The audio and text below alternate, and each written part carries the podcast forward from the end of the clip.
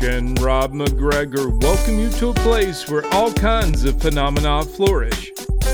Voices whisper ancient secrets, signs and symbols are abundant. UFOs, ETs, ghosts, and even the dead move about freely. Here we meet authors, researchers, and investigators of the mysterious, the strange, and of the inexplicable anomalies that surround us.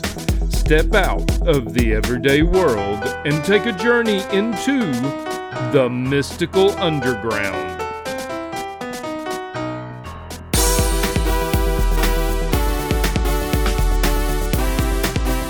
Welcome to the Mystical Underground. Thank you for joining us. This is Rob MacGregor and Trish MacGregor and our tech magician producer John Posey.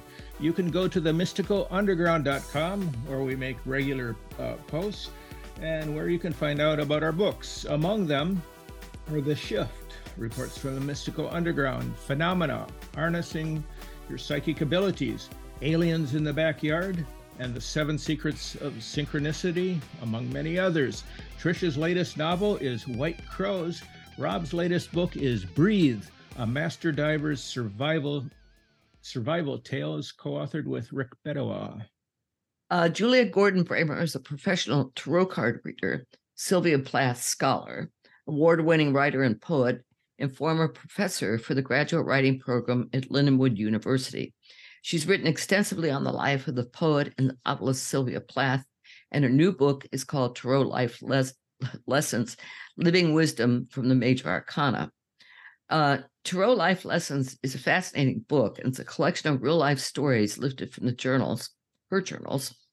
And with each story is explored through the meaning of one of the 22 major arcana cards of the Tarot, based on the author's more than 44 years of experience as a Tarot card reader. The book peeks into client readings to show how each card tells a story and how it only takes a small amount of familiarity to d- decipher a world full of meaning in the cards. Finally, it shows how to use the tarot to grow your strengths, identify weaknesses, conquer problems, and move on from painful situations. Welcome, Julia. It's a real Welcome. pleasure. Hi. Welcome. Hi. Thank you. Thanks for joining us. So, how did you become a professional tarot card reader? um, how how I became well, the story of how I became a, a, a tarot card reader is the first story that opens my Mhm. book, Tarot Life Lessons. Mhm. But a professional um, that happened in graduate school. So um, when I was, I started graduate school in 2007, getting my MFA in creative writing, poetry, and fiction. And um, and it was then that uh, people kept, you know, I would bring my cards to classes, and I always said that having my tarot cards made me a great icebreaker at parties, and I w- I wasn't always uh, great with the small talk, and so if I said, "You want a tarot card reading?" you know, it was Yeah, a- people love was to talk about themselves. yeah yeah for sure and and it was a way to understand others and and really to understand if i even liked other people you know to to see them in their cards and so I I would bring them into class and I would do them for my fellow students in between class. And I had this one professor, uh, one professor who really thought, you know, he said, you should do this professionally. And he brought me into a number of his other classes to read for his classes. Oh, wow. and um and then i would do like the holiday christmas parties. And then my friends started saying come to my party. Come to my reception you know my whatever. And it got to the point that it was so time consuming that i knew i had to start charging. So that was how i became professional. Wow. um and you know and it started part-time while i was also teaching after i had graduated and but then it just got to the point that it snowballed and and it was more in demand and and a better use of my time and a and a more joyful use of my time than teaching certainly better compensating than teaching too Yeah, right. unfortunately Yeah. So, Well, it- what, what we did, I want to show the cards, Rob. okay, yeah. We drew six cards to see how today's thing would go. uh-huh So, great Okay. Here's the first one. okay and okay. that and that Uh, that's it's the what the mother piece deck the the round deck there It's yeah the okay Tarot of the Cloisters. uh-huh Okay. That's Seven of Pentacles. Okay. Ten of Pentacles. Can you see it? Uh, Uh, Yes. You got it a little Okay. too close. Try to hold it a close, little further okay. further back. Yeah.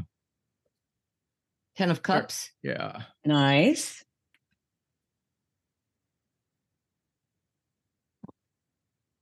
Okay. Page of Wands.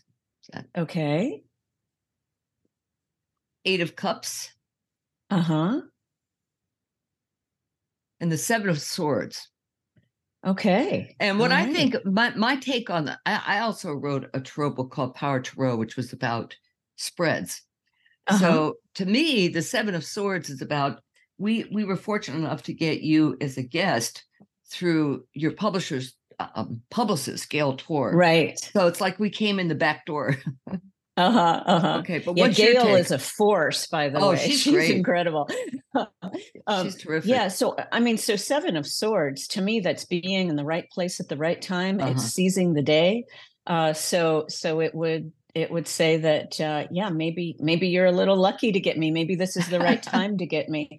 Um, which is exciting to think about those tens you know 10 of Those pentacles and 10 and 10 of cups yeah all the blessings around Right. it so love that uh seven of pentacles is is putting in the hard work to reap the Mhm. rewards later um what was it a page of uh, Uh, wands Where'd it go? Wait a minute. I got it. I took a picture of this, fortunately.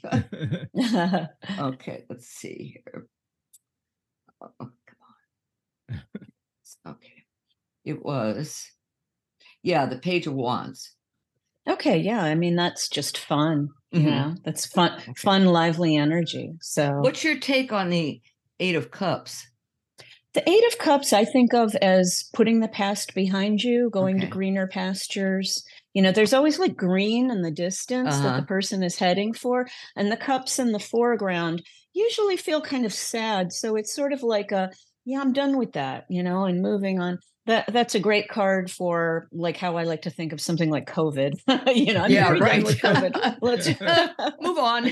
Yeah. exactly. Yeah, That's that's interesting. Okay. So, I, so Julia, I think that uh, as a tarot reader, you uh, you have access to you can have access to all kinds of different uh, types of people that you would yeah. normally come across, and that's what's so interesting about your book because you get right into the readings and Yeah. the, the different uh, uh, situations and people's lives and uh, people, uh, like I said, you'd never meet. Like uh, the uh, the the wealthy Nigerian woman. That story was very interesting. I love the one Yeah, about the two you. Latina women, the in the devil. Oh, uh-huh. yeah. Yeah. Oh, yeah. They they were uh, yeah the gold diggers. Yes, they were they were they were real characters. yeah, yeah.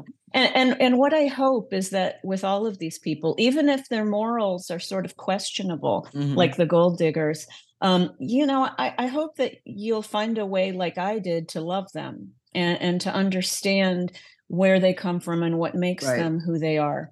Yeah, because I I think there's when I wrote this book, which I, ori- originally it was all you know, sort of blog and diary entries. My my working title was called the Tarot Diaries when I put Uh-huh. this together, and uh, and so initially it wasn't for anyone but me.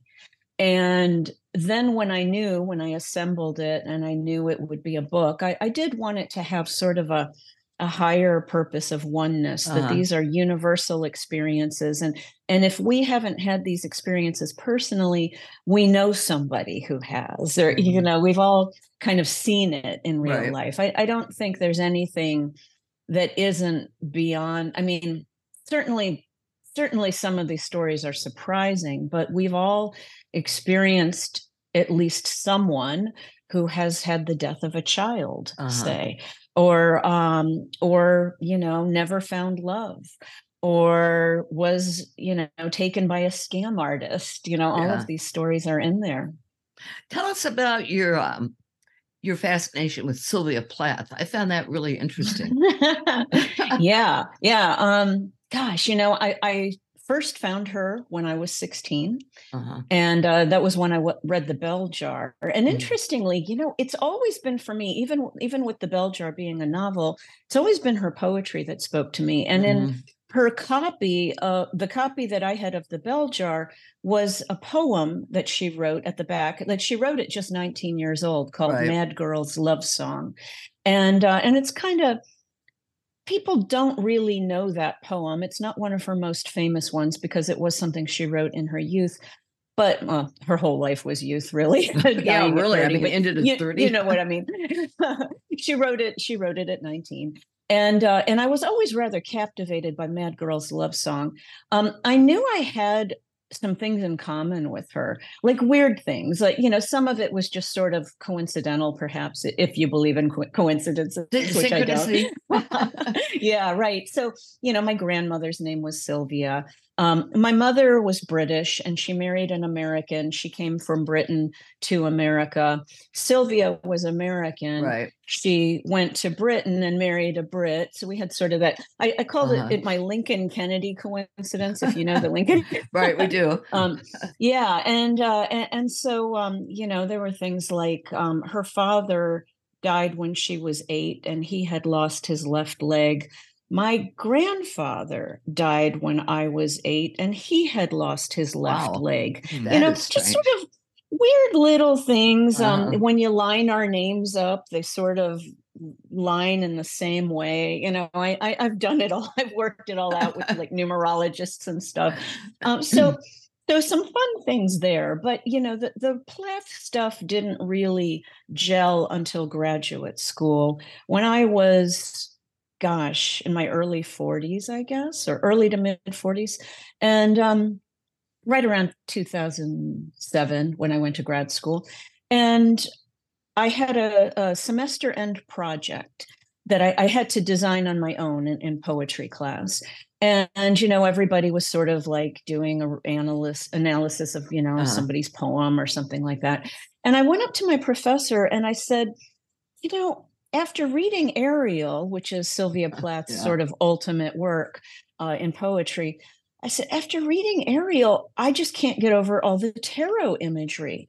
And uh, and I said, can you tell me more about that? And he goes, I don't know what you're talking about. and I said, and I said, funny. look, and I said, here's you know, here's the Knight of Swords, here's the Empress, here's the Death card, here's the, and and, and I start showing him and he's like mind blown you know and, and, he and he says make that your semester end project wow. would you yeah. and and and it became my entire life project so it became much bigger than just that and essentially I realized that all of the poems in Ariel were in this perfect tarot card mm-hmm. sequence. She did the major arcana, and then she did the minor ranks, and then she did the court cards, and then she has four remaining poems which correspond with the suits. With you know, huh. and so and so I was I, I, identified all of this as my semester end project, and then I got much deeper down the rabbit hole. And you know, Plath had tarot cards of her own, which she refers to in her poem "Daddy," when she says, I "With my gypsy that. ancestress yeah. and my weird luck and uh-huh. my tarot pack and my tarot pack." Yeah, and and so tarot, of course, being another name mm-hmm. for tarot, and and so I um was just enamored. And and as i got into these poems and what i realized was you know everybody for 50 years has been reading her only as drama and suicide right. and depression. And when you understand how to align them with the tarot cards it opens up to entirely different meanings. And she was a genius's genius. So it's kind of become yeah. what's that uh, do you think she did that consciously or was it uh, unconscious? I believe I believe she did it very consciously because oh. she was she and her husband were active practitioners in mysticism. And okay. her husband, Ted Hughes, he's been widely written for structuring his poems on Kabbalah and, and right. weaving in alchemy. And, and she did the same thing, but nobody thought to look at her work. He's been just he's been studied, and there have been countless biographies, and he wrote his own called Shakespeare and the Goddess of Complete yeah. Being about how he wove in all this stuff to his work. And he even said in that book that Plath did it, but nobody has seen it um, mm. which is just crazy to me. I think but part I, of that think, is the era. You know? Yeah, and I, I think you have to be both a Sylvia Plath scholar right. and a tarot scholar to see it. And that's me. you know? And so I, I feel that, you know, she chose me or God blessed me or what, however you want to look at it.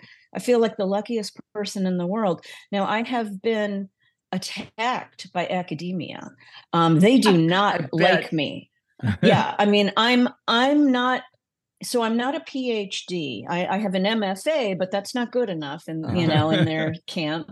And so um, so I'm not a PhD, and I'm not kind of uh, what I've really learned is PhD means you're brainwashed and you're taught there is one thing, you know, and they do not know how to think outside yeah, their their world. Yeah. So um so it, it has been a fight and for a long time i was really heartbroken that i was not kind of let into their camp and they were kind of sort of quietly unfriending me on facebook and you know Funny. not wanting anything oh, to do God. with me um, but but i've learned you know in my later years and and i guess i had to have a little heartbreak and i had to get away from them and stop trying to get their validation that um, that's not where my audience is they're yeah. not my tribe do you and, think and so yeah yeah. Do you think you have uh, any past life connection with uh, Sylvia? Uh, you know, I don't think I was her. Like I, I have people yeah. who yeah. said, "Do you think you were Plath?"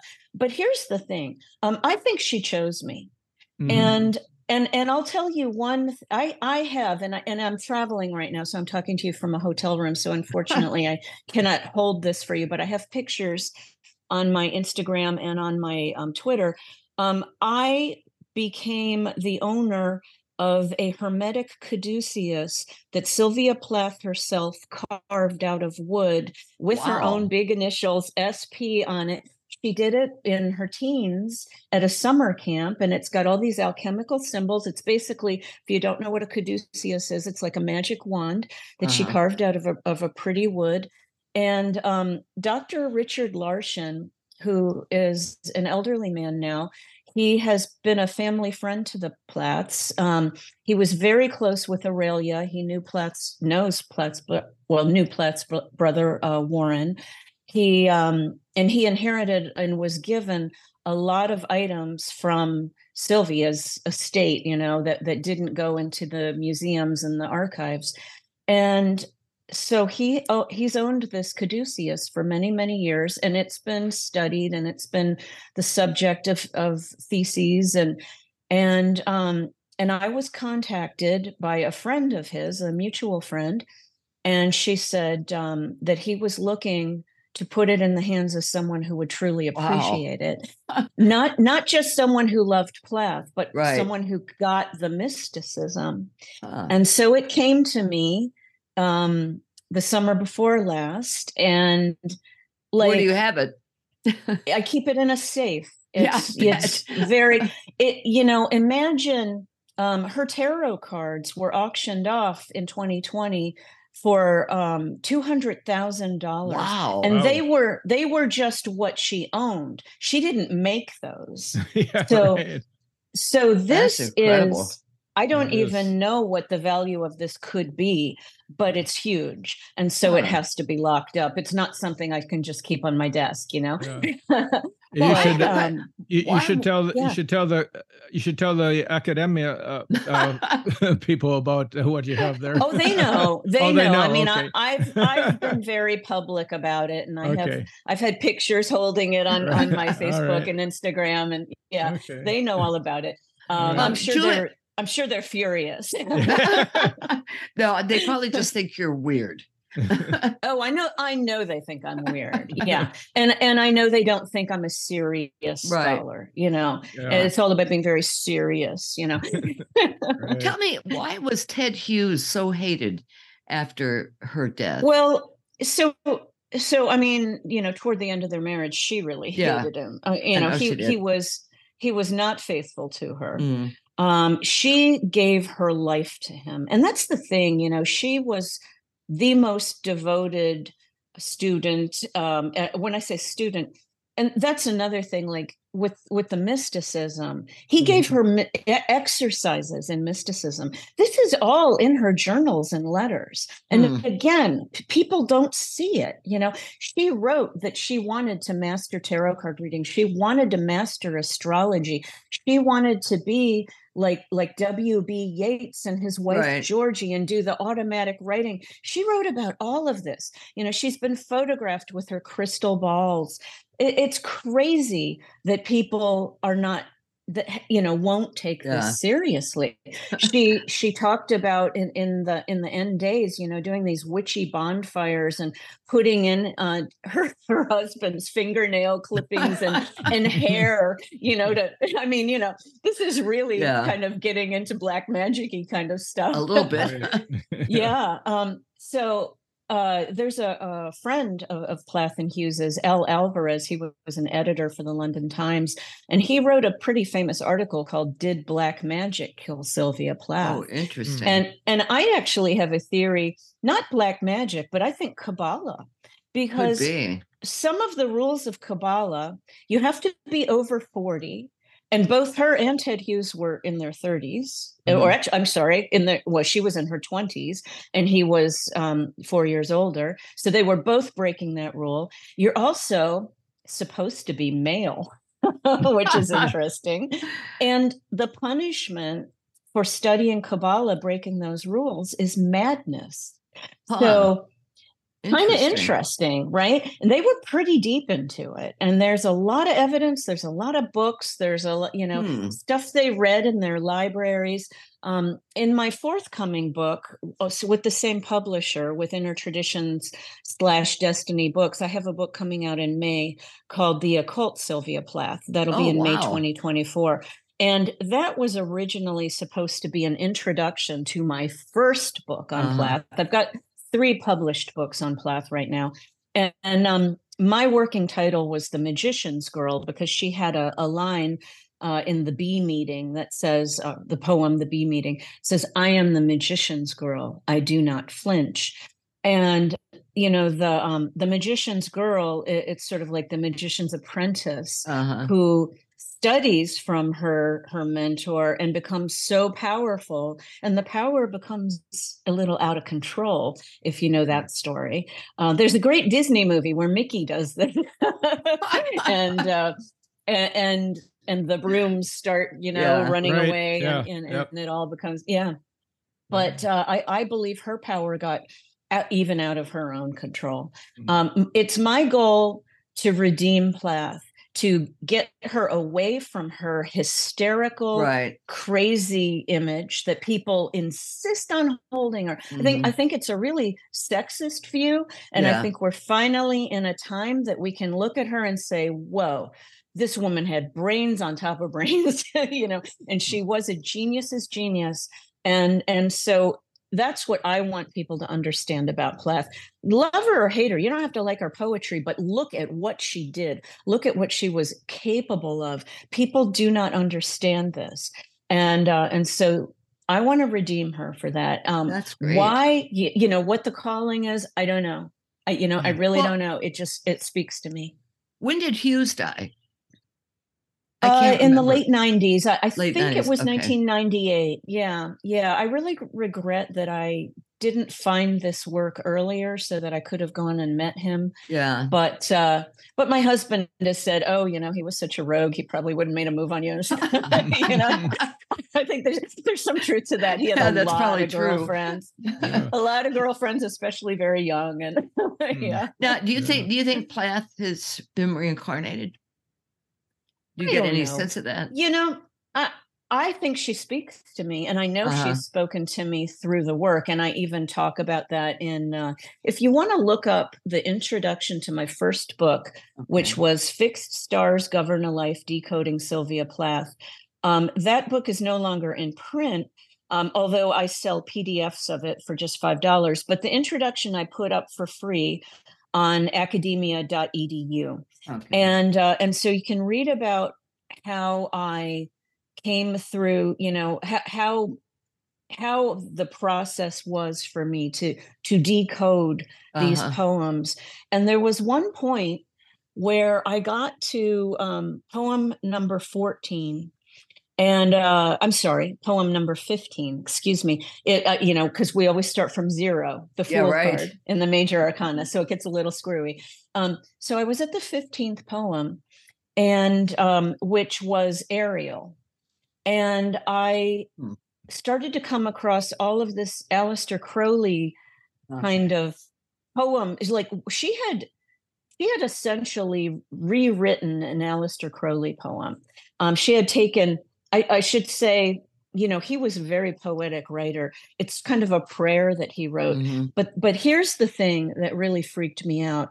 It it was to the great beast 666 mm. and it oh, was oh, wow. and, and, that and that scared me because i have a, a background I, a christian background. I grew up in the episcopal church um, for many years I, I, studied bible study you know um, as i got older i got into things like a course in miracles but i have never wanted that dark energy. I've yeah. never wanted to go to that garbage you know to me that is just like no. And so when i saw this kind of freaked me out and i thought oh no. Um, i i have to stop this for a minute. Like i didn't even know if i wanted to pursue it. I thought i thought this is going down a very dark rabbit hole and right. maybe I don't want to find this out you know and like maybe maybe she's not the literary hero I thought and I went to bed that night and as I was just drifting off into sleep you know that that in mm-hmm. between place where you're you're not asleep you're not awake hypnagogic the, the, images the place, yeah. exactly the right. place of of meditation and everything and i heard audibly I heard and in her voice, which I know so well because I've listened to so many recordings. Um, I heard her say, "Move through." Wow! And I was like, "Whoa, that's incredible!" And it, and it scared me a little. I mean, it scared me awake, and I I knew then. I said, "Okay, I'll just go to the next poem." Uh-huh. And what I realized as soon as I went to the next, first of all, the next poem Ariel is in alignment with the temperance card. Mm-hmm. And the next poem is the devil. And she had she was setting it up. She was setting up the devil card because that was the place. And Ariel is also if you read my my decoding she wrote it about the bombings of hiroshima and mm-hmm. nagasaki mm-hmm. and you know and, and the terrible nature of all of this so of course it was awful you know with the peeling off of the skin and the you know it's all in you know um the red eye is the flag of japan that she closes out you know um into the red eye the cauldron of mourning you know and um Oh my goodness, uh, it's it's really about the whole bombing of Japan, huh. and and it I, just to tell you, I, I sort of get chills again. Um, it's an incredible poem, huh. and and so she was just setting up the devil card and beginning the terror, which kind of ends with the tower, which yeah. follows the devil, and uh, you know, and it is a it is a story of self-actualization or the hero's journey as mm-hmm. joseph campbell calls it the, the whole major arcana is and so we have this dark night of the soul and this you know the kind of terrible things that we succumb to that can destroy us and and um it just fits so yeah, julia you yeah. uh you, you mentioned Ale- Aleister Crowley and the, some of this dark stuff that you didn't want to get involved in, but a lot of people think the tarot is something dark. Yes. Yeah. And and so uh, T- yeah, tell the to, story. To, okay. Well, what for a while, um, we have a neighbor who's a twin, and for uh-huh. a while, her twin and her her husband and and son were living with them, and so the the the twin said to me, Trish, can you do my tarot cards and see if you know everything's going to work out and we're going to be able to get our house here? So I went over to our neighbor's house and I had my tarot deck, her husband flipped out. Oh no, those are evil, Trish. You can't bring those in my house. And I thought, oh my yeah. God. You know, people it was like, think it's like a Ouija board. They yeah, think we're yeah. conjuring spirits. They think we're inviting, you know, all kinds of evil elements. And I mean, I said to so, him, I said, I, well, I said to Kevin, I said, Kevin, these are Jungian archetypes. I said, do you know who Jung is? well, right. no, not oh, really. Okay, right. I rest my case. Yeah. uh, and I, I think I, I, think i have to interject real quick. I think okay. a lot of i think a lot of people uh when they hear Al, Aleister Crowley, Crowley, they that Crowley they think of Led Zeppelin and oh sure yeah, yeah. all right. yeah. right. So um yeah so so i hope that this my my latest book tarot life lessons i hope that that is going to help change some of this. Of course people who are afraid of tarot probably aren't going to read my book honestly. But but it you know i'm showing first of all i'm showing who i am and that i come from the episcopal church you know and uh and that i um i am about love and light. And i even have one specific story where um i was working uh, it's an alignment with the star card and i was working the st louis renaissance fair for um for five or six years. I was their regular tarot card reader.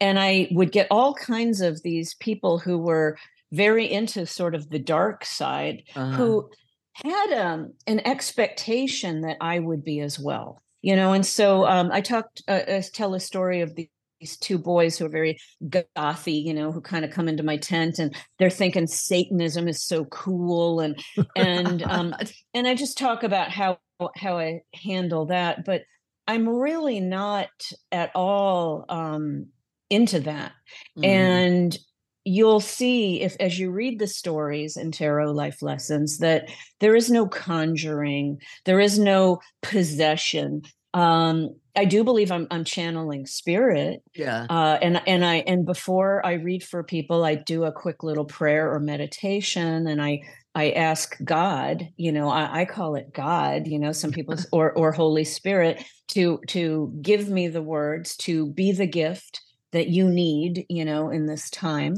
And so it's really important to me that people understand that that i am in the light um and that this isn't you know spooky uh there's no spells there's no curses. I, I get a lot of people who sometimes want me to do spells and curses and i say go somewhere else. Yeah. um while i you know people will joke and call me a witch and i even have a t-shirt that says witch but but i'm not even really of that camp and i i have friends who consider themselves to be pagans or witches and that's all good you know but but for me um when you're in source when you're connected with the god energy Mhm. um you have great power and i, I don't believe that i need to do spells I, I i do clearings sometimes you know if people ask me if they have you know some uncomfortable energy and and i'll, I'll clear Uh-huh. or i'll bless a space but but i'm not really in that department i don't knock it but it isn't what i do I can How see many- how academia might might not know how to deal with you. yeah oh for sure How, uh, Julia, how many uh, tarot decks do you have, and which one is your favorite? Oh golly i don't even know how many i have i i Yeah. don't know Yeah. um it's in the hundreds for oh, sure Oh really? Wow. oh yeah yeah More than me, Um, i mean Yeah. I've been I've been collecting for, you know, at least 25 years at least. yeah. Um I have to say that I continually go back to the universal Uh-huh. Waite and or Rider Waite. Um my very favorite, you know, this is just so good for symbolism. It's really good to explain to my clients like why a card means something and they can actually see it in the pictures. Um I think it's it's just very easy to understand and I I tell all beginning tarot card readers begin with this deck Mhm. because this is the one, or anything Rider Waite based for Mhm. sure. Um, my very favorite deck is by Robert Place, and it's the Alchemical Tarot deck. Um, I specifically like one called the Revised Edition, um, which he doesn't make anymore, and it's pretty darn expensive to find one new or new um on amazon. I mean it gets well into the like three four hundred dollars to find one new. Um but i still have my old ones although they're they're pretty used so i don't i don't use them all the time but i just love that deck. For me that one is just so full of magic and i've just had really good good readings with it uh, but time and time again this is the one i go to for Mhm. my day-to-day stuff and and you can replace this easily so as they get worn out you know no problem get another one for 20 bucks So you now, do you? Go ahead, Trish. Well, I was just going to ask you. Do you read for yourself? Oh, it depends. Uh, if uh, if I can be open, if I can be non, you know, not Uh-huh. biased about something, you know, if I am not really married to one answer or another, Right. but or another, but if I have a question that I'm you know that's very important to me Right. i probably won't read for myself It's because i'm too attached. Uh-huh. yeah i'm too attached to how it's supposed to go. Uh, same thing with my loved ones. Uh, Mm. you know if if my son who who has toured the world in a band if he says to me will i be safe on this trip to Yeah. europe? Well i care about that. Uh, and all i want to see is safe you know? Um but if he says should i go to amsterdam or should i go to you know uh germany? I, i'm not necessarily attached to one Yeah. or the other uh you know depending on world politics and that kind of thing that, that can make a difference i suppose. But um but yeah so you know i just think um it's it's about can i be blank? I i prefer to read for perfect strangers Mhm. because I'm always going, I know nothing about you and I have Right. no attachments. And uh a- and, that just seems to be the best all around. Like, you know, us- usually that's how I get my regular clients because they always go, Oh my gosh, you know, and I've had people Yeah. tell me that they get more out of one session with me than they do a year of therapy because it's just right there and they can see it too, you know. And so as long as we're doing a reading either in person or on video and i also i do lots of phone readings as well Mm-hmm. But but i like it when they can see the cards because then i can hold a card up and explain to you and you can really and you might even trish you might even see something in that picture that relates to you that i don't get you Right, know and so sometimes we're reading it together um, which can be a real magical Uh-huh. experience Mhm. Yeah. Why do you that's use the reversed uh, meanings in the when when the cards? oh come out? to to me it's just um a wasted you know load of meanings to not read reversals. I i, I know a lot of people don't.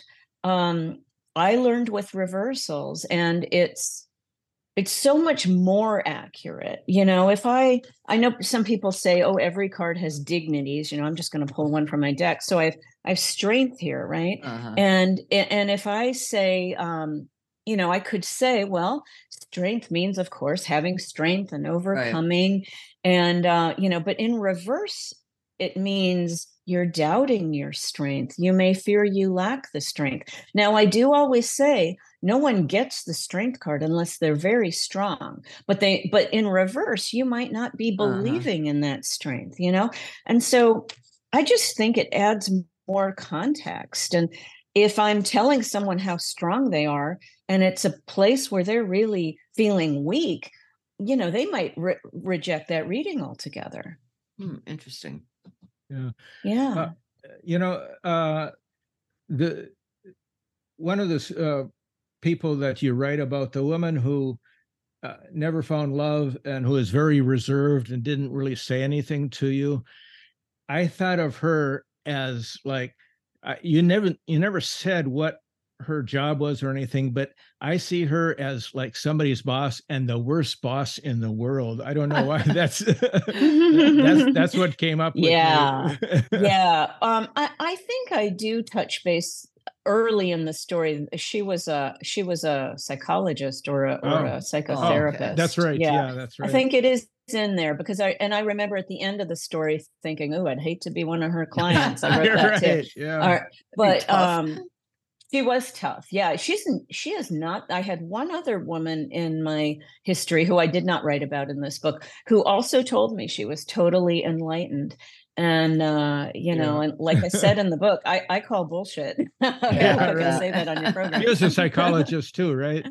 I think she was Um, a psychologist. the the the one yeah the one that you're referring to was a psychologist yeah Oh, Huh. um but uh, the very difficult woman at the christmas party yeah we Uh-huh. had kind of a showdown and and you know and that's the other thing about tarot life lessons is i i hope that i have conveyed how human i am and that i'm not sitting on a mountaintop Right. get, you know be being your guru um telling you all of the secrets of humanity. I am in the trenches feeling insecure feeling pulled into drama needing to have boundaries all of that.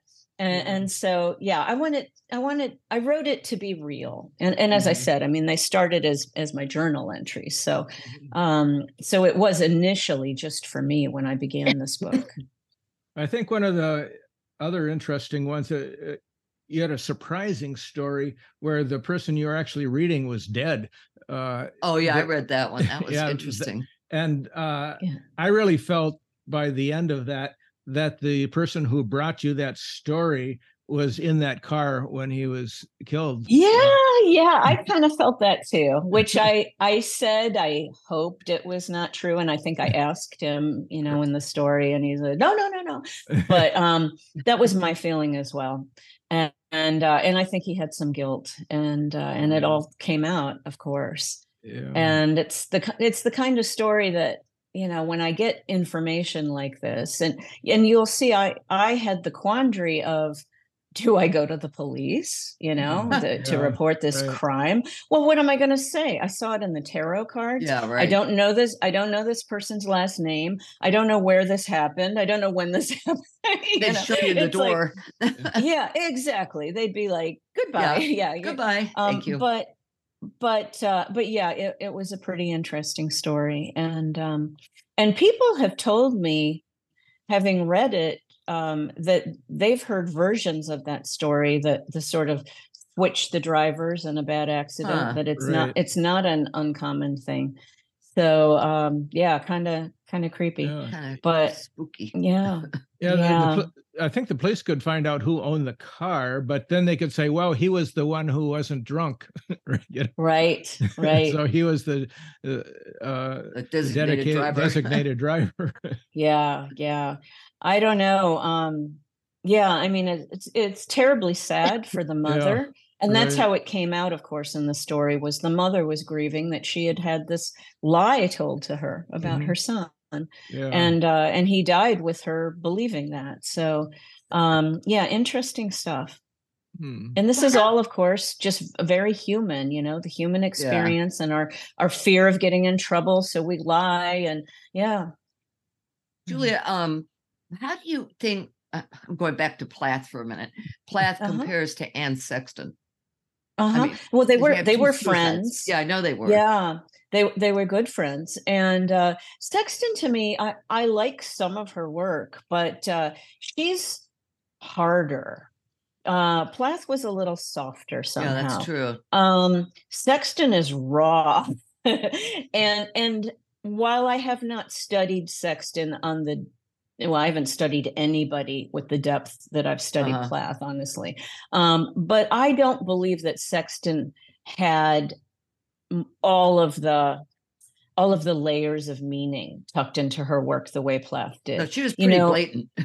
I mean, yeah, the death yeah. notebooks are blatant oh sure and they were they were both called plath and sexton uh-huh. were both called confessional poets right um and and ted hughes always said plath was not a confessional poet but everyone eh, you know in, in fact he said um, in fact, she was a mystical poet of the mm-hmm. highest order. That's how I open up that quote is how I open up my book, The Occult Sylvia Plath. Uh-huh. And um, and so and I believe Ted Hughes. And um, you know, I think that Anne Sexton indeed was a confessional poet. Uh-huh, yeah, and she was, like, this is me, and this is raw, and some of it is ugly. And let's talk about me hating right. my children and me hating my mother and let's talk about menstruation and like yeah. you know and all kinds of really uncomfortable subjects for 60s and 70s mm-hmm. but um but yeah uh you know she was good and she was powerful and uh, and I like some of her poems more than others. Uh-huh. But uh, but she, to me, she w- was much more raw and did not have the genius of this layered meaning that Sylvia. Yeah, she Plath wasn't had. mystical. I don't think at all. Right. Right. Although, Although she did inspire Sylvia. There's yeah. a few poems Plath wrote, as I believe, kind of a tribute to uh-huh. Anne Sexton. So yeah. Well, also Sexton had a weird synchronicity. She wrote the death the death notebooks was the last book she wrote before she committed suicide. So mm-hmm. it was mm-hmm. almost yeah. like a pre precognitive thing. Yeah, setting herself up. Yeah. Yeah. Mm-hmm. Hmm. yeah. she was jealous that Sylvia died before she did. Yeah. She she wrote uh, an essay about it called uh, "The Barfly Ought to Sing." Yeah, I remember. And she that. talked about yeah how they used to sit in the in the Ritz Carlton in Boston and have their three martini lunches yeah. and, uh, and, and and muse about their suicides, both their their past attempts and their futures and their yeah and um and she was she was jealous that Plath did it mm. first. Yeah, well, which is pretty older. sick. Yeah, that is a little bit. Mm-hmm. Yeah, yeah. Uh, Both very beautiful.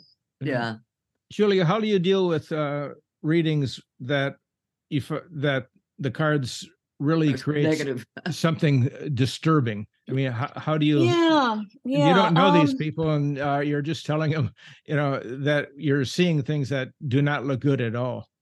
Right. So what i always tell everybody uh, everybody new is that i'm showing you what you already know from a higher subconscious level and i'm mirroring it back to you. Mm-hmm. i'm also reading about what has not happened yet might not happen if you change right. your energy, if you change your direction. So I always emphasize that if we see something coming up that you don't like, you are not doomed. You know, this is not going to be a foregone, it has to happen this way and there's no way out.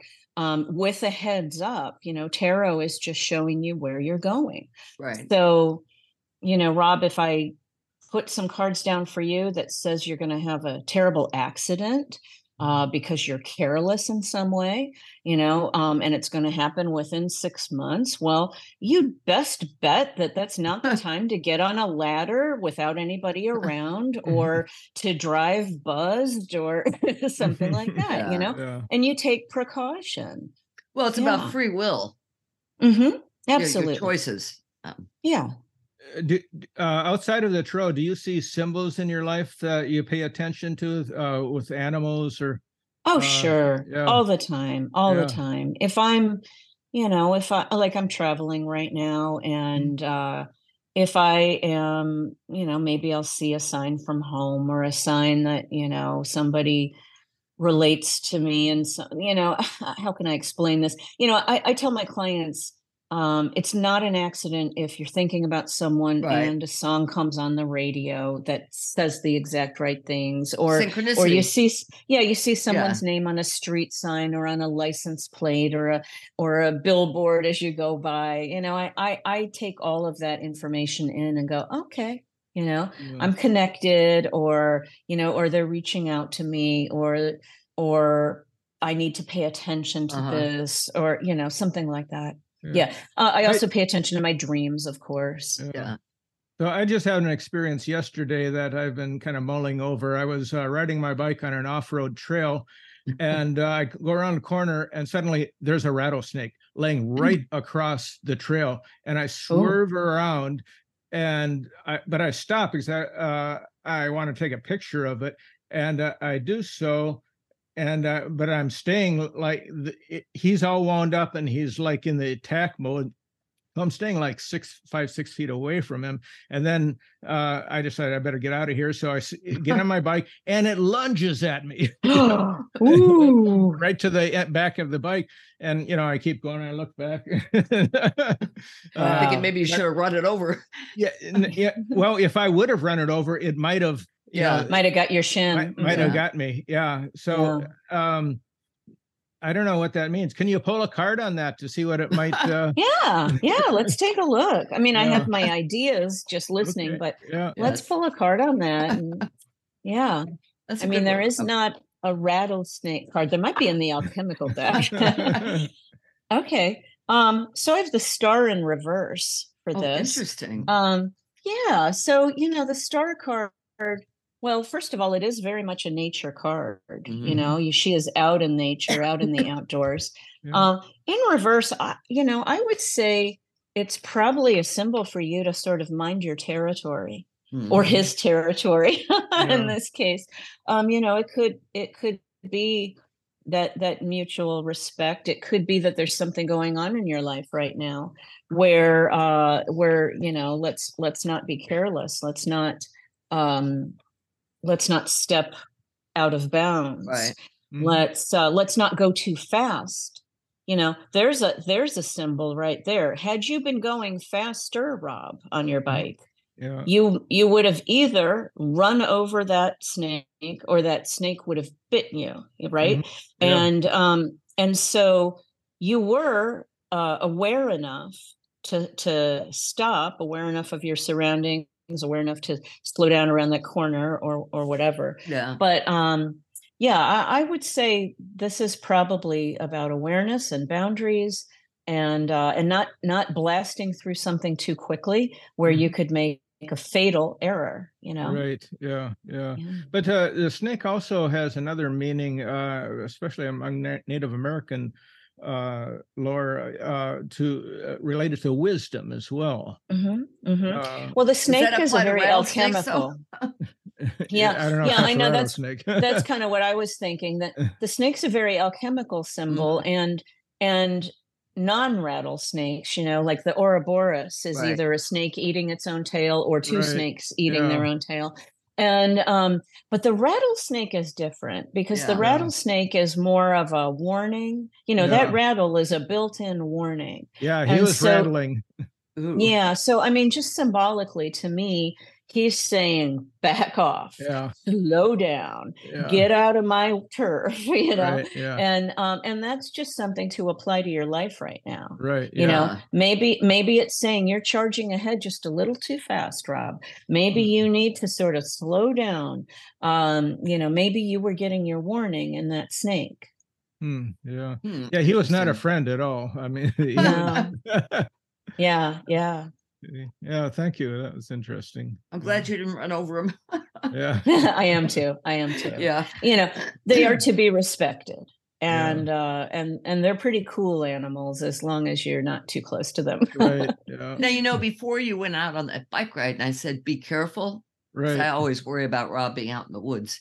So uh-huh I had just finished reading something that had come up on my phone about what to do in Florida if you're stung by, a, if you're bitten by a snake or Really? a Wow. rattlesnake Yeah. or some other type of, you know, snake. Oh, I didn't know So I- Florida had rattlesnakes. Oh, we So got all that- kinds of critters here. Okay, interesting. water water moccasins are Yeah, more water common. Yeah, water moccasins. and I've I've seen Uh-huh. them. Yeah. Yeah. Huh. Yeah, I tend to think of rattlesnakes just out west. Yeah. So Yeah. yeah. they're everywhere. Yeah. I don't know about that, but yeah, they're. Uh, I guess they they have them here. Uh, so another question: How does uh, Tarot help one to find solutions to personal, spiritual, or professional challenges? That's kind of a broad Well, question. Yeah, you know, um, so people ask me questions. I mean, sometimes they'll just say, uh, let's put down cards to just see what you see, you know, sort of a general reading. Mhm. and um and sometimes those things will come up i may see the lovers i may see conflict i may see work challenges and struggles i mean you know there's there are cards for everything Mm. so the the tarot is broken into the major arcana and the minor arcana. There's 78 cards total and mm-hmm. there are 22 major arcana cards which is 0 to 21 and and those major arcana cards are are those big life events. So that's when babies are being born. We have mother cards we have father cards we have lover cards we have you know the wheel of fortune and sudden blessings and we have catastrophe and we have the devil with his sensual pleasure and we have you know just everything in between. We have the elderly person we have the hanged man we have death. And um and so all of these events come through all of our lives all the time and we get mixes of those. And then the minor arcanas are the smaller day-to-day things. And so that's where we are going to see the oh yeah i'm struggling with work right now Uh, or uh, or I've got some money situation that I'm I'm really afraid of this economy and am I ever going to be able to retire? You know, I get questions like this all the time, and so when I'm reading the cards, um, of course, we're mixing both arcanas in the deck, and they shuffle and and so and how the cards turn up and where they fall in my in my layout it's all going to direct me on how to handle um, either their specific question, how to answer that, or how to talk about a subject. So some people don't really want a specific question. They may just say, Tell me about love, or tell me about money, or tell me about the direction of my career, which is different from money usually. And then other people are more direct and they'll say, you know, I've got this big event coming up and can you see how that's going to go? Or I'm having this conflict with my sibling and can you see what they're thinking about, you know? And um, and I have had instances, um, as you brought up in, in my book, where I've read for people who have passed um, I I always stress that I never set out to call myself a medium, uh-huh. although I think we can do a little of that with the tarot cards. And I had enough people who wanted me to look at people who have passed on to, you know, that now I feel pretty comfortable in maybe it's not a back and forth conversation, but maybe I can say, um, maybe I can give you peace about, you know, is your person on the other side in uh. a uh-huh. comfortable place and, or, you know, answer your question, you know, did they die in a lot of agony or did they, you know, are they at peace now? Um, anything like that. I have a question. Um, yeah. My sister died suddenly on the eve of my birthday in June. And oh, this past was, June. Yeah. And she was younger than me. So my mm-hmm. question is, why did she choose this time to go? Can you answer something like that? I mean, she was at a pinnacle of her life, great mm-hmm. marriage, mm-hmm. her kids are happy. Yeah, yeah. Would you like me to look at that? Right yeah, I, I'm curious. Yeah. Um, can you tell me your sister's first name? Mary. Mary. Okay, I'm mm-hmm. just going to kind of tune in for a second here. Okay, thank you. To look at Mary and why she chose when she did to go. Right. Okay.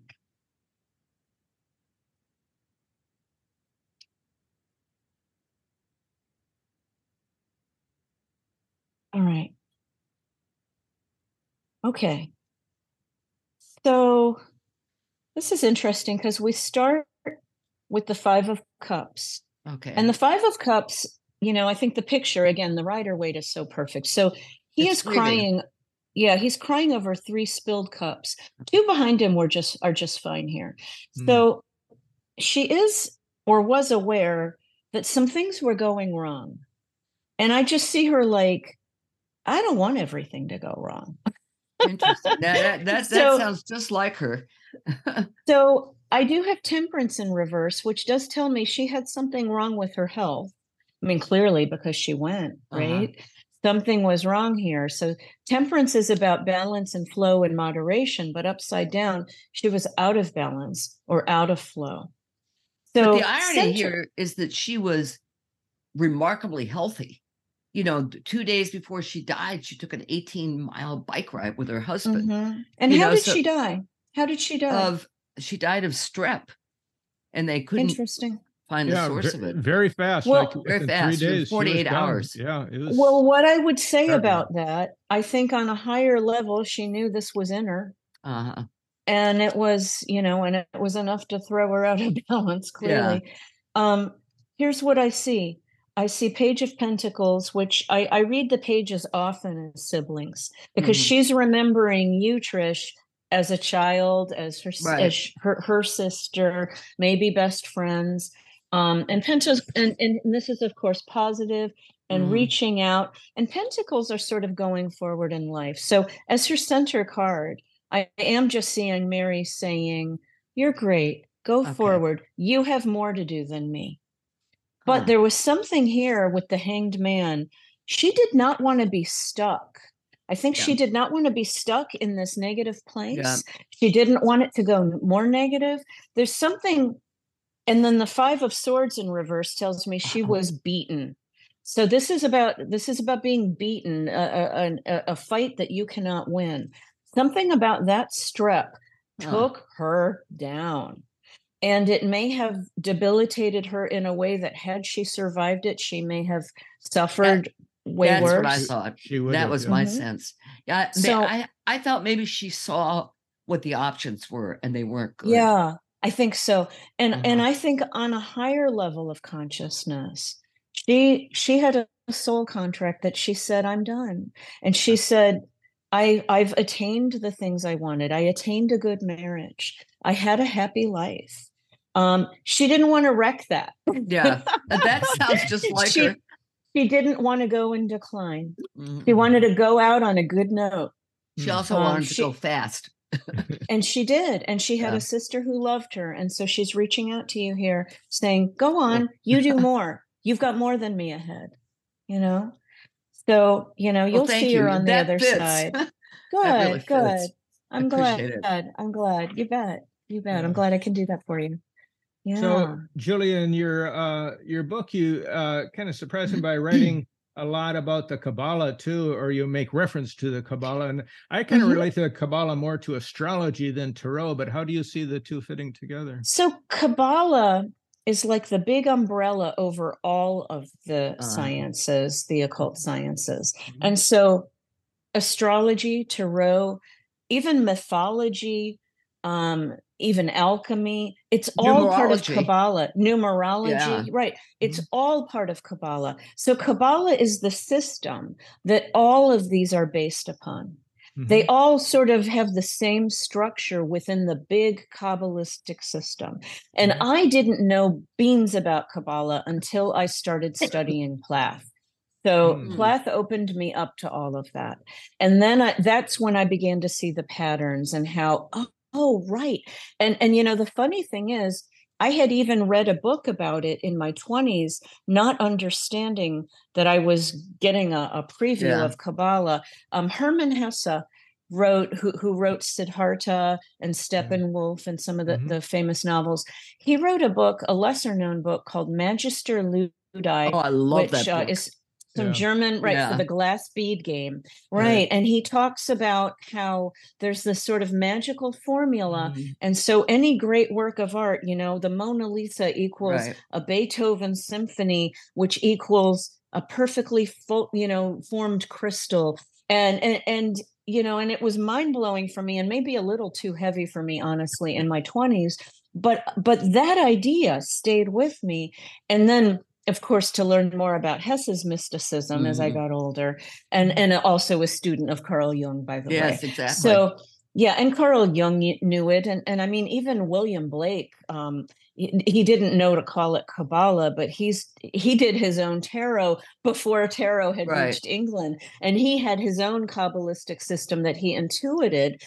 And it's all the same thing. It's that it's the hero's journey that Joseph Uh-huh. Campbell speaks of, and it, it's all diagrammed in Kabbalah, in astrology, in mythology, in numerology. And, you know, it's so fascinating that this is the God system. It's how God structured the universe. And people have intuited it and they have observed it in the stars and they have seen it under the microscope and how the atoms are and you know i mean it's crazy that we have this pattern across all of life and that's kabbalah. Mhm. and so that's that's what we're looking at through tarot. Tarot is a reflection of it. Um kabbalah calls it the faces of god. Uh in hinduism they call it the avatars Mhm. of krishna you know? Uh yeah so um it's amazing Yeah. What about the origins of tarot? Uh, do you think one person actually started it? How did how did that happen? oh you know I- don't think one person did yeah Mhm. um the first tarot decks that we know of uh showed up around the 14th century in italy Mhm. and the lore goes and i say lore because we can't prove it um, but the lore is that the romani people used these cards as an encoded system to kind of smuggle mystical secrets around the world during the crusades because of course during the crusades catholicism was the only way and you would die if you were jewish or or romani or you know any any other sort of you know pagan uh, belief. And so the story goes that all of these little symbols and and numeric systems and all of that it was put into the tarot. And so it's a sort of secret way that if if these cards were found they could say oh it's just a game Yeah, just Mhm. just Uh. tarocchi, you know, or Tarok as the as as Plath called it. And there is a game that is played with these. And so that was part of the secret.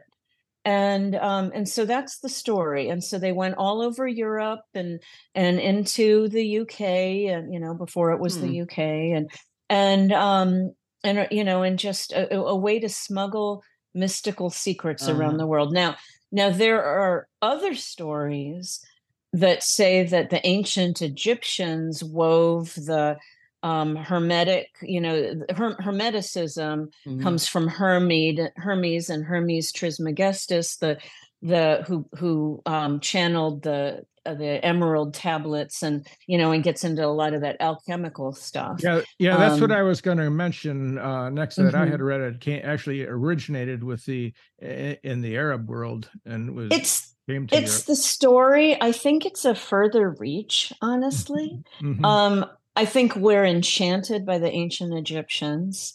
Um, I think that the Hermetic Order of the Golden Dawn, who constructed this, certainly consciously wove stuff in. But to say that that tarot came from that, I don't think so. I Mhm. th- think the Hermetic Order of the Golden Dawn put that in on purpose because they loved the idea of alchemy and the emerald tablets and Hermes and all that. And so our magician card in this Right. deck is the god Hermes. Um, but I don't think, mm, you know, I would be skeptical to say it came from ancient Mhm. Egypt. Mhm. I think they Yeah. put ancient Egypt in it. yeah, No, It's your just a- theory sounds a lot more credible. yeah. Yeah. Yeah. Wandering. But it's the same with the Kabbalah. The you know it supposedly came from that uh, same time that you're talking about, uh, 14th century or so. But then there's uh, studies that show that going way back to like the first, second century. Kabbalah, yeah, Kabbalah came from ancient Jewish mysticism. Yeah. So yeah. that actually is that actually is documented to be much older than the tarot. okay. yeah. Um, it may not have been widely known outside of Jewish mysticism, although the Catholics had their version, which so so Jewish Kabbalah is spelled with a K, Mhm. and Catholic Kabbalah is spelled with a C Yeah. and Hmm. there's a whole group of of catholic mystics and and christian mystics Mhm. who you know who ascribe to kabbalah with the c With the C. basically the same thing same Hmm. system just a different brand of it and then when the hermetic order of the golden dawn came along they spell it with a q and Hmm. that's the kabbalah that i refer to all the time because it's sort of the more modernized kabbalah and it's a synthesis of both the jewish and the catholic yeah Hmm, Okay. Yeah. I must have missed that in my Catholic upbringing. yeah, yeah. I anything. It's funny. I, I was talking to a rabbi when I was studying it and, and showing him the Plath work. And I said, God, you know, when I was married to my first husband, he was from a Jewish family, and I had all this pressure to convert uh, for my sons. and uh, and I didn't do it. And I told this rabbi, I said, I kind of regret it because you know now that I know about Kabbalah and this all this mysticism, and he goes, I got news for you. And he says, You would have gone to temple. There wouldn't have been any of this mysticism. Right. So it's funny. a very, it's a very elite kind of quiet group. Right. And so, yeah, so Jewish or not. Although I would have learned Hebrew, and Hebrew is Yeah. such a mystical language with so much, you know, and you want to talk about a letter embodying so much. And Plath knew this. And so to bring it back to Sylvia Plath, she has so many Jewish uh, references in her poems. And she was attacked for that. People said, Oh, who are you? You know, this this white bread Boston girl, you know, with no Jewish background, and you're identifying and associating yourself with the Jews. Well, that was about Kabbalah. That Mhm. wasn't about her you know, saying I'm Jewish, although she was wise enough to recognize, oh, there's a nice little double meaning there with, uh, you know, and I can I can make the Nazi imagery, you know, attack me and you know, and play around with that. So she knew what she was doing on a lot of levels, but but people um, kind of attacked her for using that that Jewish uh, image. Now you said that um your Plath book is coming out in May of 2024. Uh huh. We yes. have to have you back on for that one. Oh, I'd love to. I know I've been talking about good. Plath just as much yeah. as tarot here. Right. Yeah, and we've reached the end of our hour, and our, our dog, our, our, golden retriever is up on his feet. He knows. That, he always. He always he always knows when it's uh when it's time. Which uh, means he, a, he, gets to go to the park. This has this, been fascinating. Yeah, very very oh, quick hour just went by. And thank like you that. for doing what you did about my sister. It it sure fits. Oh, you bet. I'm I'm really glad to do that. Yeah. You know, and uh and uh and it was really a joy meeting both of you. Yeah, very very us, fun tell, talking tell, to you. Tell people where they can find your books and locate yeah. you on the web. So, Tarot Life Lessons, Living Wisdom from the Major Arcana, it's available everywhere, all the major okay. bookstores. Um, my previous books, I have three books on Plath. Uh, if they want to get the PDF of the out of print book, my 1st mm-hmm. book, Fixed Stars Govern a Life Decoding Sylvia Plath, they can um, write me uh, at juliagordonbramer.com okay. and I'll make it happen and I'll get you a copy of it. If you um, want to order my i have two published mm-hmm. books decoding sylvia plath's lady lazarus uh, subtitle freedom's feminine fire and decoding sylvia plath's daddy i, I published two books on uh-huh. her most famous poems lady lazarus uh-huh. and daddy and i pull them apart and i show you those on her other poems but i got sidetracked with projects that as you know that are coming up or, or just come out so um so I'll get some more decoding books out eventually, okay. but but tarot life lessons you can get it now. Um an audio book is coming soon that which I read in my own voice. Oh, uh, I'm not sure of the exact date that the audio book will be out. It's a little bit later than than the print book, which just came out November 7th. But um, I'm so excited because I know a lot of people prefer audiobooks and it was really fun to read and and to do it and um and I will be also doing an audiobook for the occult Sylvia Plath. Oh great. So yeah, so a lot of us are too busy to sit down with paper these days and um it's true. so it's something to, to do in the car or when you're traveling or whatever. Yeah, or exercising, the things I like to do. Yeah. So well, thank you for having me. Well, thank you yeah, for coming on. This was just terrific. It was fun. Good. And good. I'm so glad we'll to talk to you in May. We'll talk All to right, you awesome. Talk to you next.